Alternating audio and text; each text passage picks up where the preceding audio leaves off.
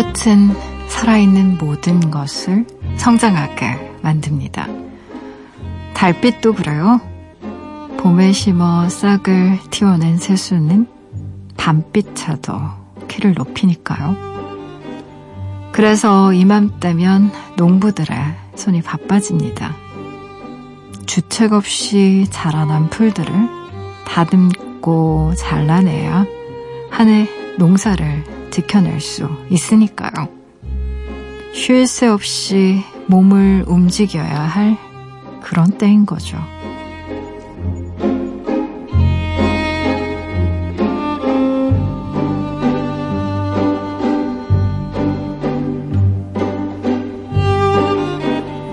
세상에 곱지 않은 풀꽃이 어디 있겠냐마는 잡초는 달라요. 보기엔 아름다워도 사라져야 할 때이니까요. 초록의 밤, 그 밤이 깊어가고 있습니다. 여름의 걸음소리가 들리나요? 당신은?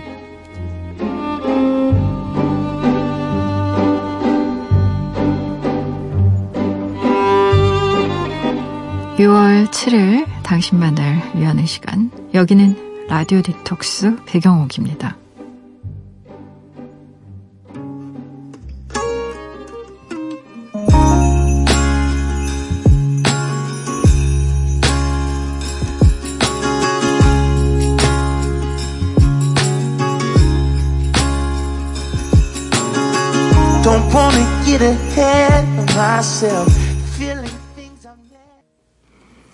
라디오 디톡스 백영옥입니다. 오늘 첫 곡으로요. 리온 브리지스의 Beyond 같이 들으셨어요. 지난밤 그리고 어제로 잘 보내셨어요? 저는 라디오 디톡스의 DJ 소설가 백영옥입니다. 아, 그래요. 음, 이맘때쯤이면 정말 풀들이 쑥쑥 자랍니다. 어, 잡초는 뽑아도 뽑아도 계속 나오고, 음, 근데 이, 이 즈음에 막 하고 막, 음, 6월, 7월 이럴 때 태양이 막 정말 쏟아지면서 벼가 자라나는 속도를 생각을 해보면 눈 깜짝할 사이에 자라잖아요. 근데, 어, 사람도 마찬가지인 것 같아요. 아이들을, 어, 조카가 어려서 그 애를 한두 달만 못 봐도 정말 너무 많이 커 있는 걸 정말 눈에 띄게 어, 볼 수 있고 특히 이제 강아지를 키워보시면 더 잘하시는데 아, 정말?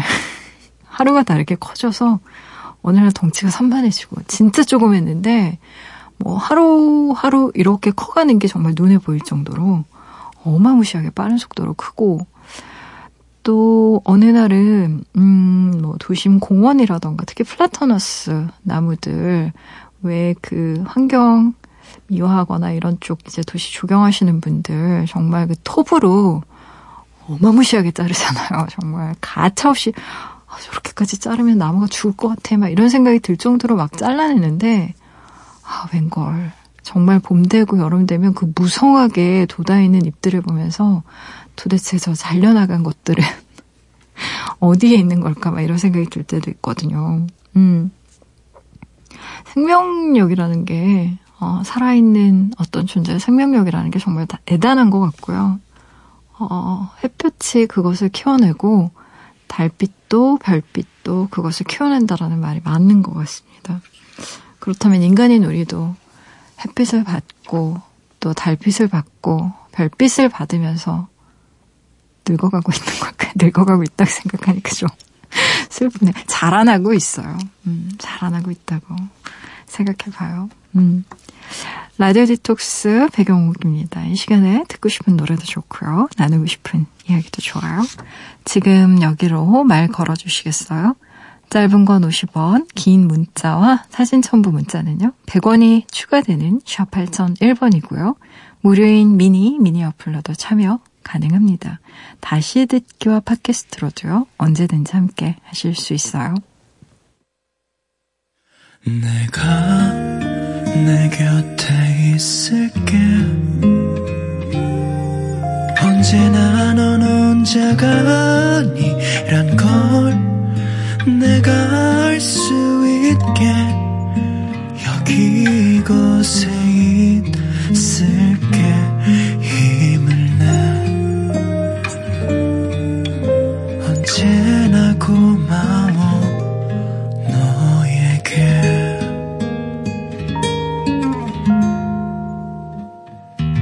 라디오 디톡스 배경옥입니다. 라디오 디톡스 배경옥입니다. 함께하고 계시고요. 여러분이 보내주신 이야기들 만나봐야죠. 7907님, 여름이 코앞이네요. 매일 오이와 토마토를 포장해서 하루를 보내고 새벽 이 시간에 라디오를 듣습니다. 낮 동안 햇볕을 온몸으로 흡수해서 그런지 밤바람이 더 시원하게 느껴지네요. 강원도 춘천 소양강 근처에서 농장을 운영 중입니다. 흔들리는 나무 소리와 백장님 목소리의 합이 아주 좋습니다. 라고 보내주셨나요? 와, 춘천 소양강 근처에서 농장. 오, 오이와 토마토를 포장한다고 해서 저는, 어, 내일 먹을 걸 포장하시나 이런 생각을 잠시 했었는데, 음, 농장하시는구나. 낮 동안에 햇볕을 온몸으로 흡수한 오이와 토마토.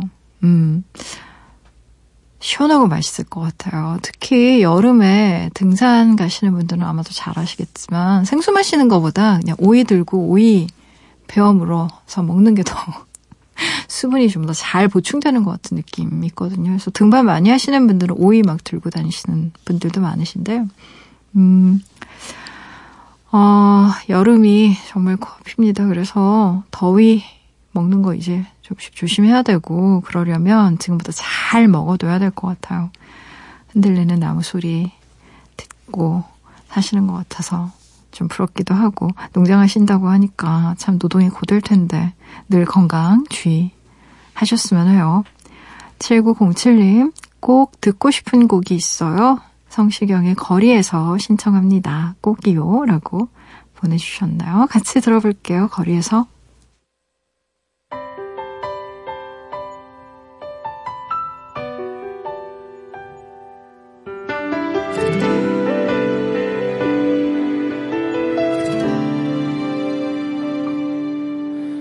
네가 없는 거리에는 내가 할 일이 없어서 마냥 걷다 걷다 보면 성시경의 거리에서 듣고 오셨어요. 라디오 디톡스 배경옥입니다. 함께하고 계세요. 무조건 익명으로 소개되는 코너죠. 긴 사연의 긴 대화로 우리끼리 깊은 이야기를 나눠보는 시간 딥톡스 오늘의 이야기입니다. K님이 보내주신 사연이에요.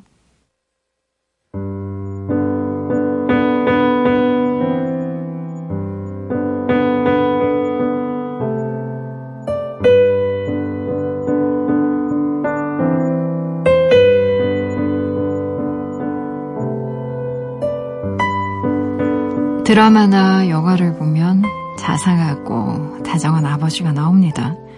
아이 눈높이에 맞춰 대화를 나누고 아이 뒷모습을 바라보며 웃는 주인공 아빠를 보며 늘 생각했어요. 세상에 저런 아버지가 어디 있어. 저건 다 가짜지. 드라마지. 하지만 아니더군요. 중학교 시절 친구 집에 놀러 갔다가 처음 깨달았었죠. 아버지와 친구처럼 지내는 집도 있구나. 아버지와 대화라는 것이 가능한 집도 있구나. 큰 충격이었고 상처도 받았죠. 저희 집에선 절대 느낄 수 없는 따뜻함을 받으니까요. 저는요, 아버지의 웃는 얼굴을 본 적이 없습니다. 어릴 때부터 제가 아버지께 들었던 얘기는요, 항상 똑같았어요. 학교는, 공부는, 밥은, 학원은.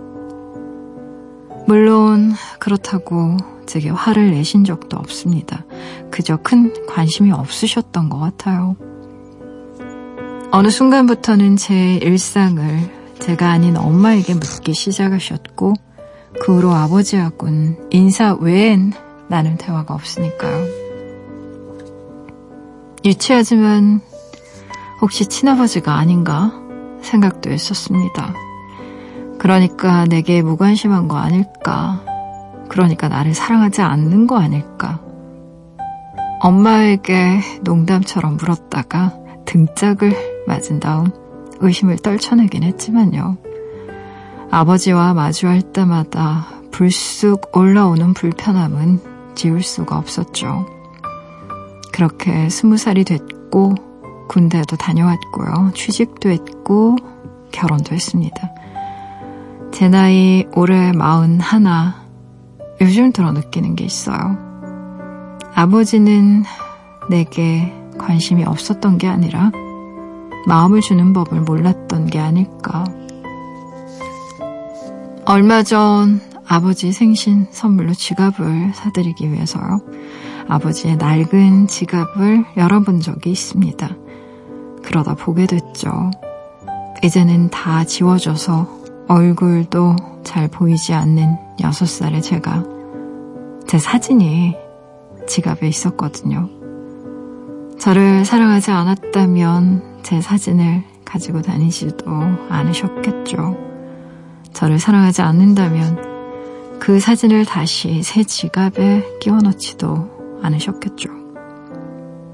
아버지는 엄마에게 제 건강을 묻고 제 일상을 물으면서 왜 저에게는 말 한마디 편하게 건네지 않으시는지 세살 손주가 먹는 것보다 제 반찬을 더 챙기시면서 왜 저에게 잘 먹어라 하지 않으시는지 아버지의 마음을 이해하는데 아무래도 더 많은 시간이 필요할 것 같습니다.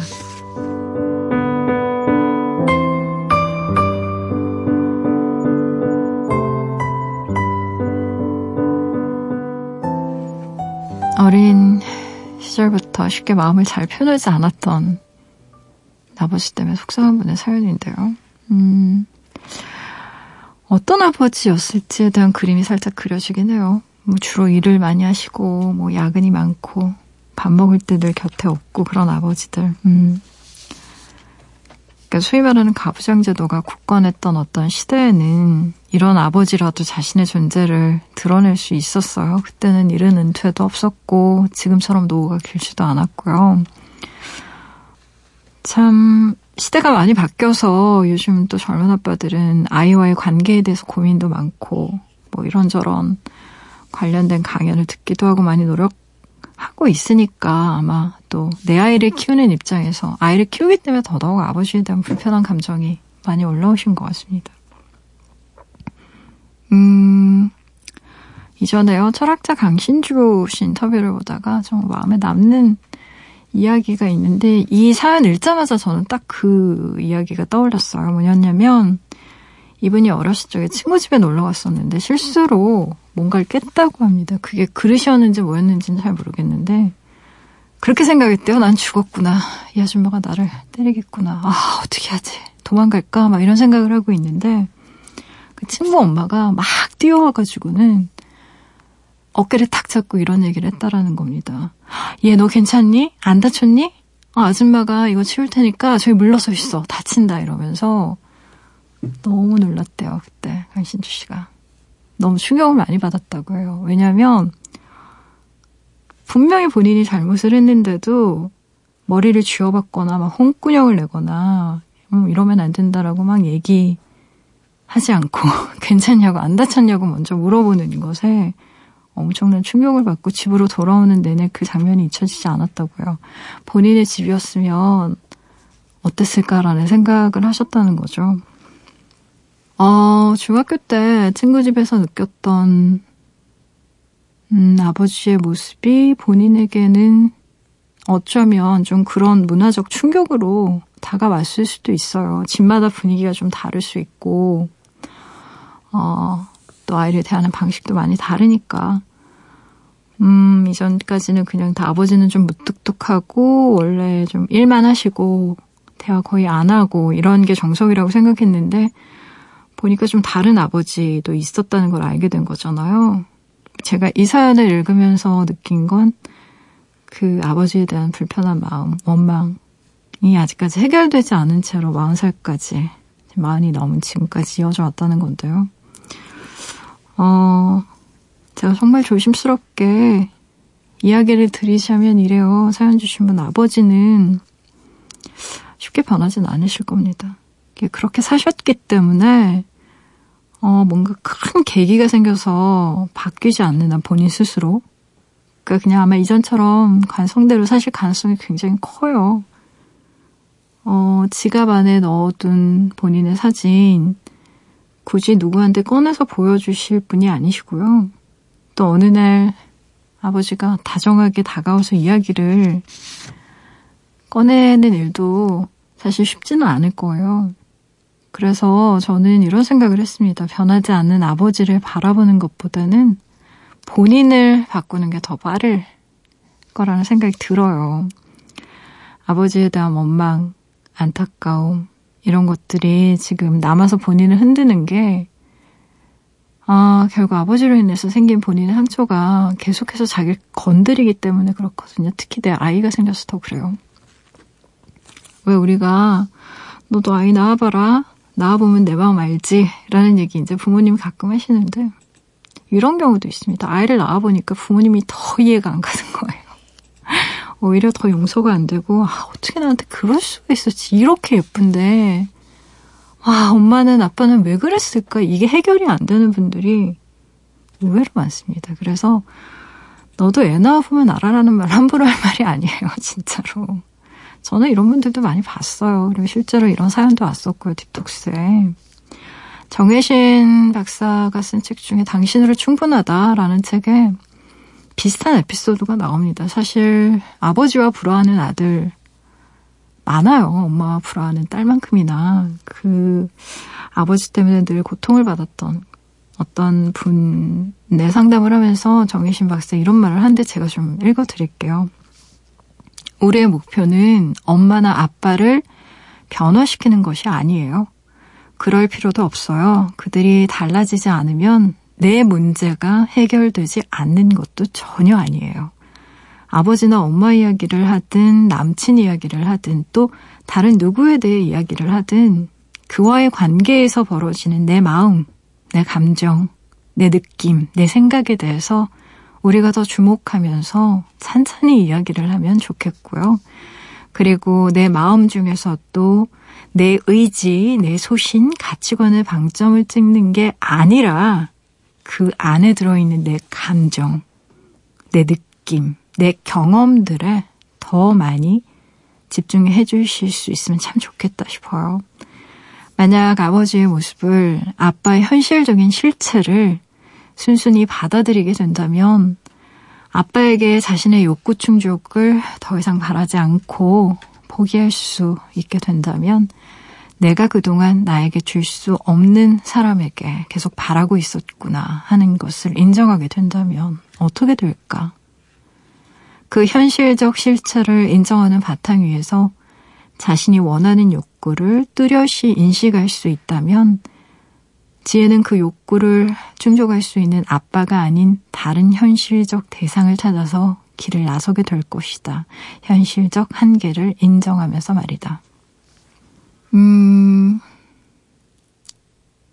지금 본인 안에는 이렇게 어린 시절부터 아버지에게 받지 못한 애정과 관심을 갈구하는 굶주린 소년이 있어요. 배가 고파요. 그 소년은 너무나. 어, 그 사랑을 너무나 너무나 갈구했기 때문에 지금까지 아버지를 보면 그 무관심이 떠올라서 그 배고픈 소년이 본인을 괴롭히는 겁니다. 그 아이를 좀 달래줄 필요가 있어요. 근데 그 대상이요. 꼭 아버지일 필요는 없다고 봅니다.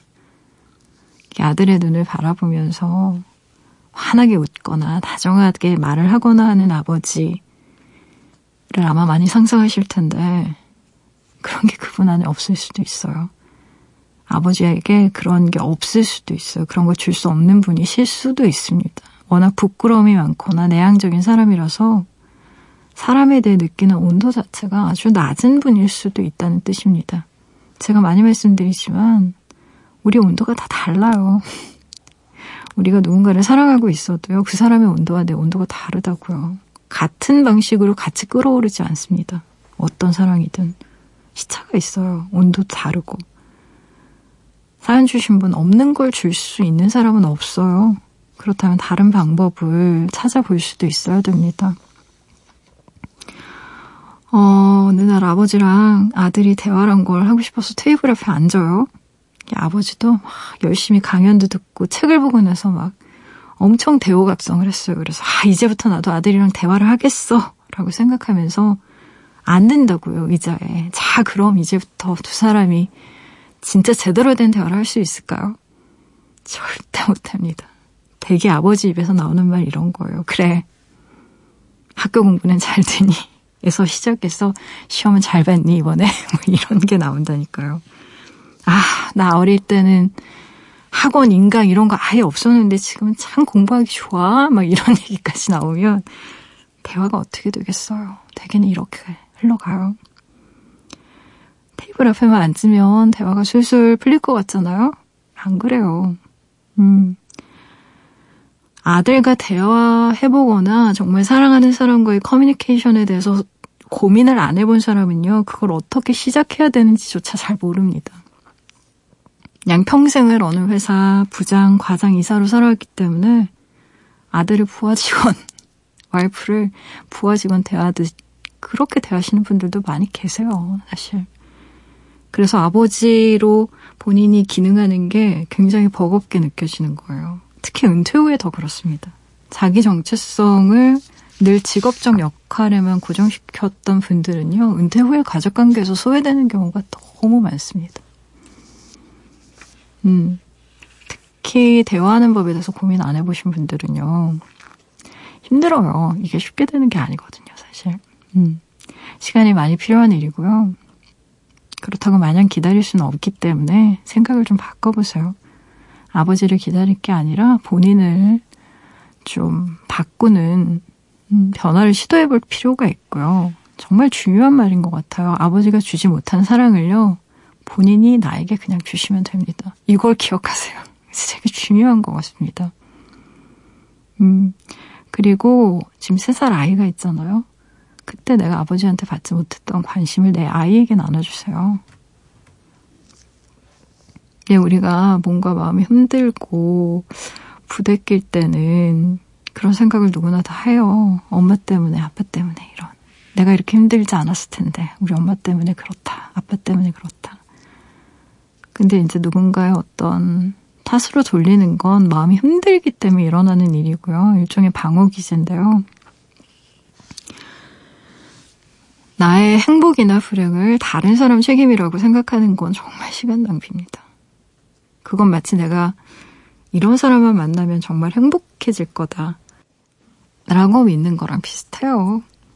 내 행복을 다른 사람이 가져다 줄 거라고 믿는 한, 우리 정말 행복해지기 힘들어요. 물론 일시적으로.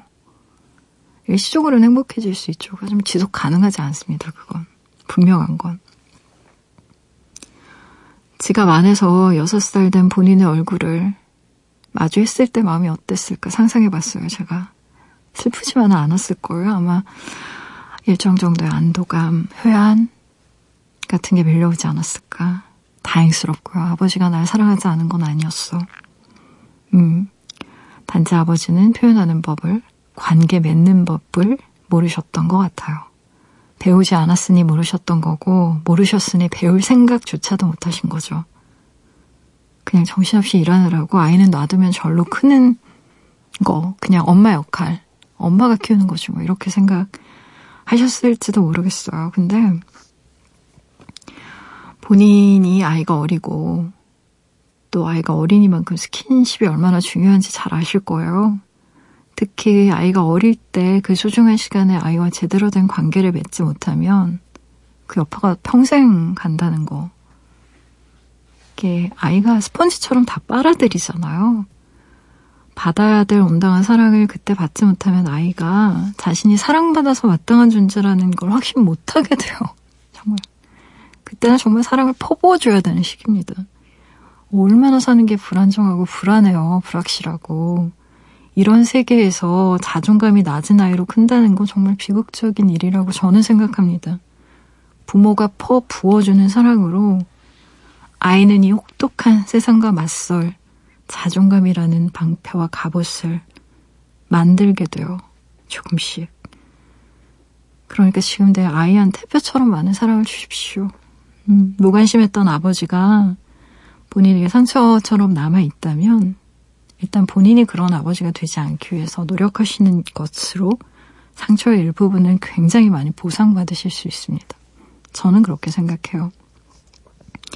그리고 아버지 문제를 어, 내 문제로 인식하고 나를 바꾸는 노력부터 하시게 되면요. 아버지에 대한 태도도 많이 바뀌실 거예요. 음, 결국은 내 문제에서부터 출발하는 게 굉장히 중요하다고 생각해요. 우리가 타인을 바꾸는 건 참 힘든 일이에요. 그것에 비해서 나를 바꾸는 건 비교적 가능한 일이거든요. 그리고 아버지 역시 지금부터라도 관계 맺는 법을 배우셔야 될 겁니다. 그렇게 하지 않으면 노년이 굉장히 쓸쓸해질 거예요, 아버지도.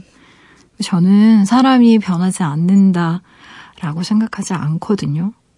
사람 변해요. 근데 다만 그 기다림이, 어, 어느 때는 참 사람을 지치게 만들고 길기 때문에, 그래서들 안 변한다고 쉽게 말하는데요. 쉽게 섣불리 실망하거나 지치지 않는 것, 그게 핵심인 것 같습니다. 저는. 음, 잘 하실 수 있을 거라고 생각해요. 노래 들어볼게요. 팀의 노래 골라봤어요. 사랑합니다.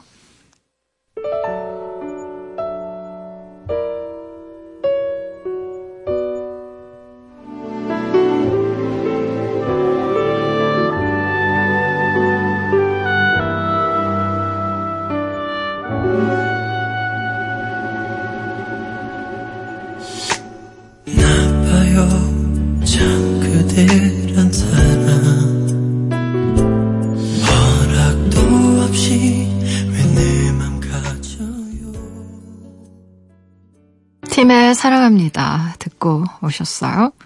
라디오 디톡스 백영옥입니다. 함께하고 계세요. 포털 사이트에 라디오 디톡스 백영옥입니다. 치시고요. 홈페이지에 들어오시면 Deep Talks 게시판이 있습니다. 언제든 이야기 올려주실 수 있게 게시판은 늘 열려 있으니까요.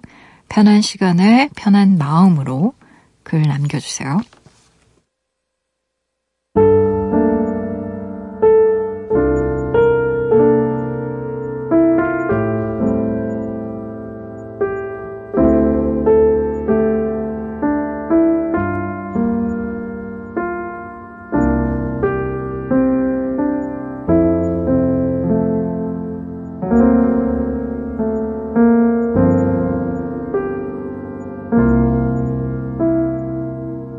라디오 디톡스 배경옥입니다. 사연 좀 더 볼게요. 윤다영님. 남편이 창고에서 책 상자를 꺼냈어요. 그 안에는 셜록 홈즈 등 다양한 추리소설이 담겨 있었죠. 남편의 여름 준비가 그래요. 아가사 크리스티나 아서 코난 도일의 책을 읽으며 수박을 씹는 것. 세상에 재밌는 추리소설이 얼마나 많은데. 그래도 고전이 최고라네요. 저는 로맨스파라 추리의 재미는 모르지만요. 남편이 분주한 걸 보니 여름이 오고 있긴 한가 봐요. 라고 그렇게 적어주셨네요. 아, 참 신기하죠. 여름에 원래 스릴러 미스테리 소설, 추리 소설 많이 팔립니다. 음, 이때 본격적으로 소설이 좀 출간이 되기도 하고요. 대부분의 소설의 성수기라고 하면 7, 8월이에요. 음, 그리고 휴가지에 가보면 되게 읽고 있는 것도 소설인 경우가 많고, 고전 좋아하시는구나, 셜록 홈즈.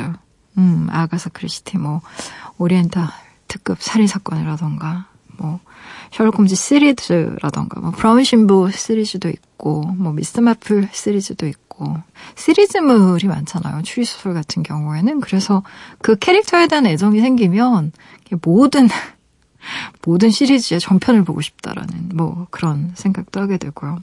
음, 본인은 로맨스파라고 하셨는데 그 추리소설 중에는 좀 로맨스가 가미된 그런 추리소설들도 있으니까요. 뭐, 어, 찾아보시면. 뭐가 있을까요? 요즘에는 통소설을 못 읽었네, 소설가가. 아, 이번 여름엔 저도 좀 책을 소설책을 좀 두툼한 소설책을 좀 읽고 싶네요. 뭐 스티븐 킹이라든지 마이크 코넬리 소설 읽으면 참 좋을 것 같은데 여름 준비 책으로 하고 계신다고 하니까 좀 반가워서요. 아, 수박 씹으면서 이렇게 소설 읽는 맛 정말 최고 인 것 같아요.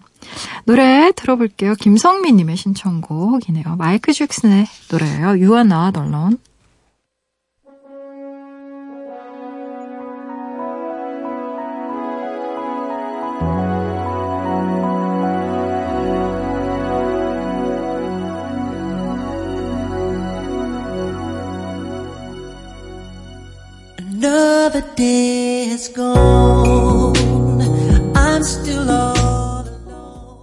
마이크 잭슨의 You Are Not Alone 듣고 오셨어요. 5678님이 신청하신 노래예요. 이 새벽에 꼭 듣고 싶은 곡이라고 하셨네요. 비지스 First of May 듣고 오실게요.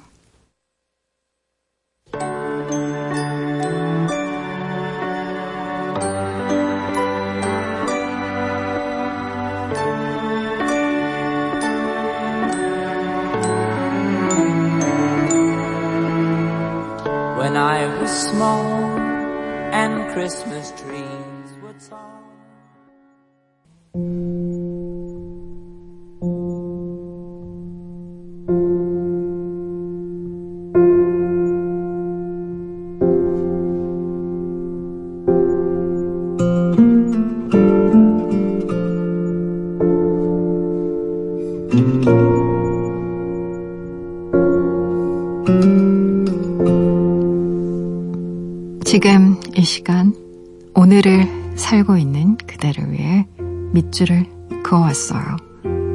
밑줄 사용법.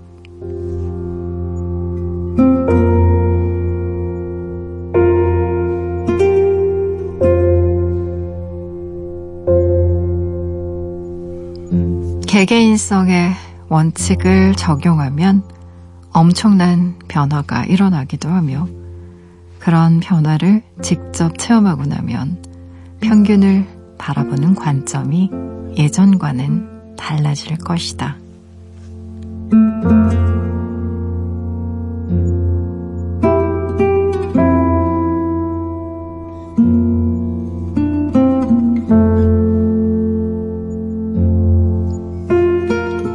밑줄 사용법. 오늘은 토드로즈의 책 평균을 종말 안에서 밑줄을 그어왔어요. 사람들은 스스로 원하는 것을 선택해야 행복하다고 느낍니다. 살면서 가장 많이 듣는 말도요. 네가 원하는 거래. 그래야 행복하다 라는 말이죠. 하지만 대부분의 사람들은 자신이 원하는 것을 콕 집어 말하지 못하거나요. 정확히 알지 못할 때가 더 많아요. 그래서 다수가 선택하는 보편적이고 평균적인 걸 고를 때가 더 많죠. 음식점에서요, 세트 메뉴가 가장 많이 선택되는 것도 그런 이유 때문입니다. 평균적으로 사람들이 가장 많이 선택했으니까 내 입맛에도 맛있을 것이란 기대감 때문인 거죠.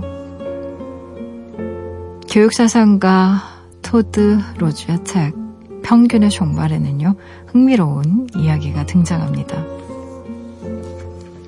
1940년대 말 미국 공군은요 심각한 난관을 만나요. 비행기의 속도가 높아지면서 전투기 사고가 빈발했던 거죠. 특별조사위를 꾸린 결과 이들은 사고의 원인이 20년 전 1926년 조종사들의 평균 신체 치수에 맞춰 설계된 조종석 일지도 모른다는 의심을 갖게 됩니다. 미국 공군은 현역 조종사 4,063명의 항목별 평균 신체 치수를 바탕으로 조종석을 만들면 사고가 줄어들 거라고 판단합니다. 그들은 키, 가슴둘레, 팔 길이 등 10개 항목의 평균치를 낸 뒤에요. 조종사 개개인의 수치를 평균적 조종사의 수치와 대조했어요. 하지만 놀랍게도 전 항목에서 평균치에 드는 조종사는 한 명도 없었어요. 단 한 명도 말이죠. 이른바 평균적 조종사는 없었던 겁니다. 결론적으로 평균을 기준으로 조종석을 설계했지만 누구에게도 맞지 않는 조종석을 설계한 셈이 된 거였죠. 뼈 아픈 실패 후 미국 공군은요, 조절이 가능한 좌석을 개발했습니다. 그리고 이것은 이후 자동차 좌석의 표준이 됐어요. 국가대표 양궁 선수들의 화살의 길이는 모두 다릅니다. 선수 각자의 팔 길이가 제각각이고요. 활 시위를 당기는 폭이 모두 다 다른 탓인 거죠. 우리는 누구나 쉽게 평균이 존재하고 그것에 맞게 조율을 시도하면 대체로 만족할 만한 결과를 얻어낼 수 있다고 믿어요.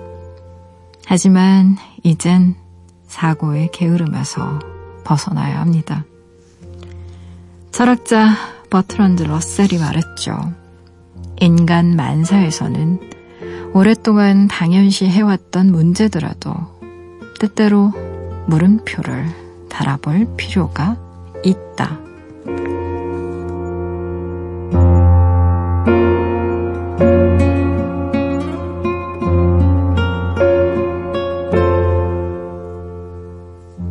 오늘 끝곡으로요. 스팅의 라벨 덩성 리그렛 같이 들으시고요. 지금까지 라디오 디톡스 배경옥이었습니다.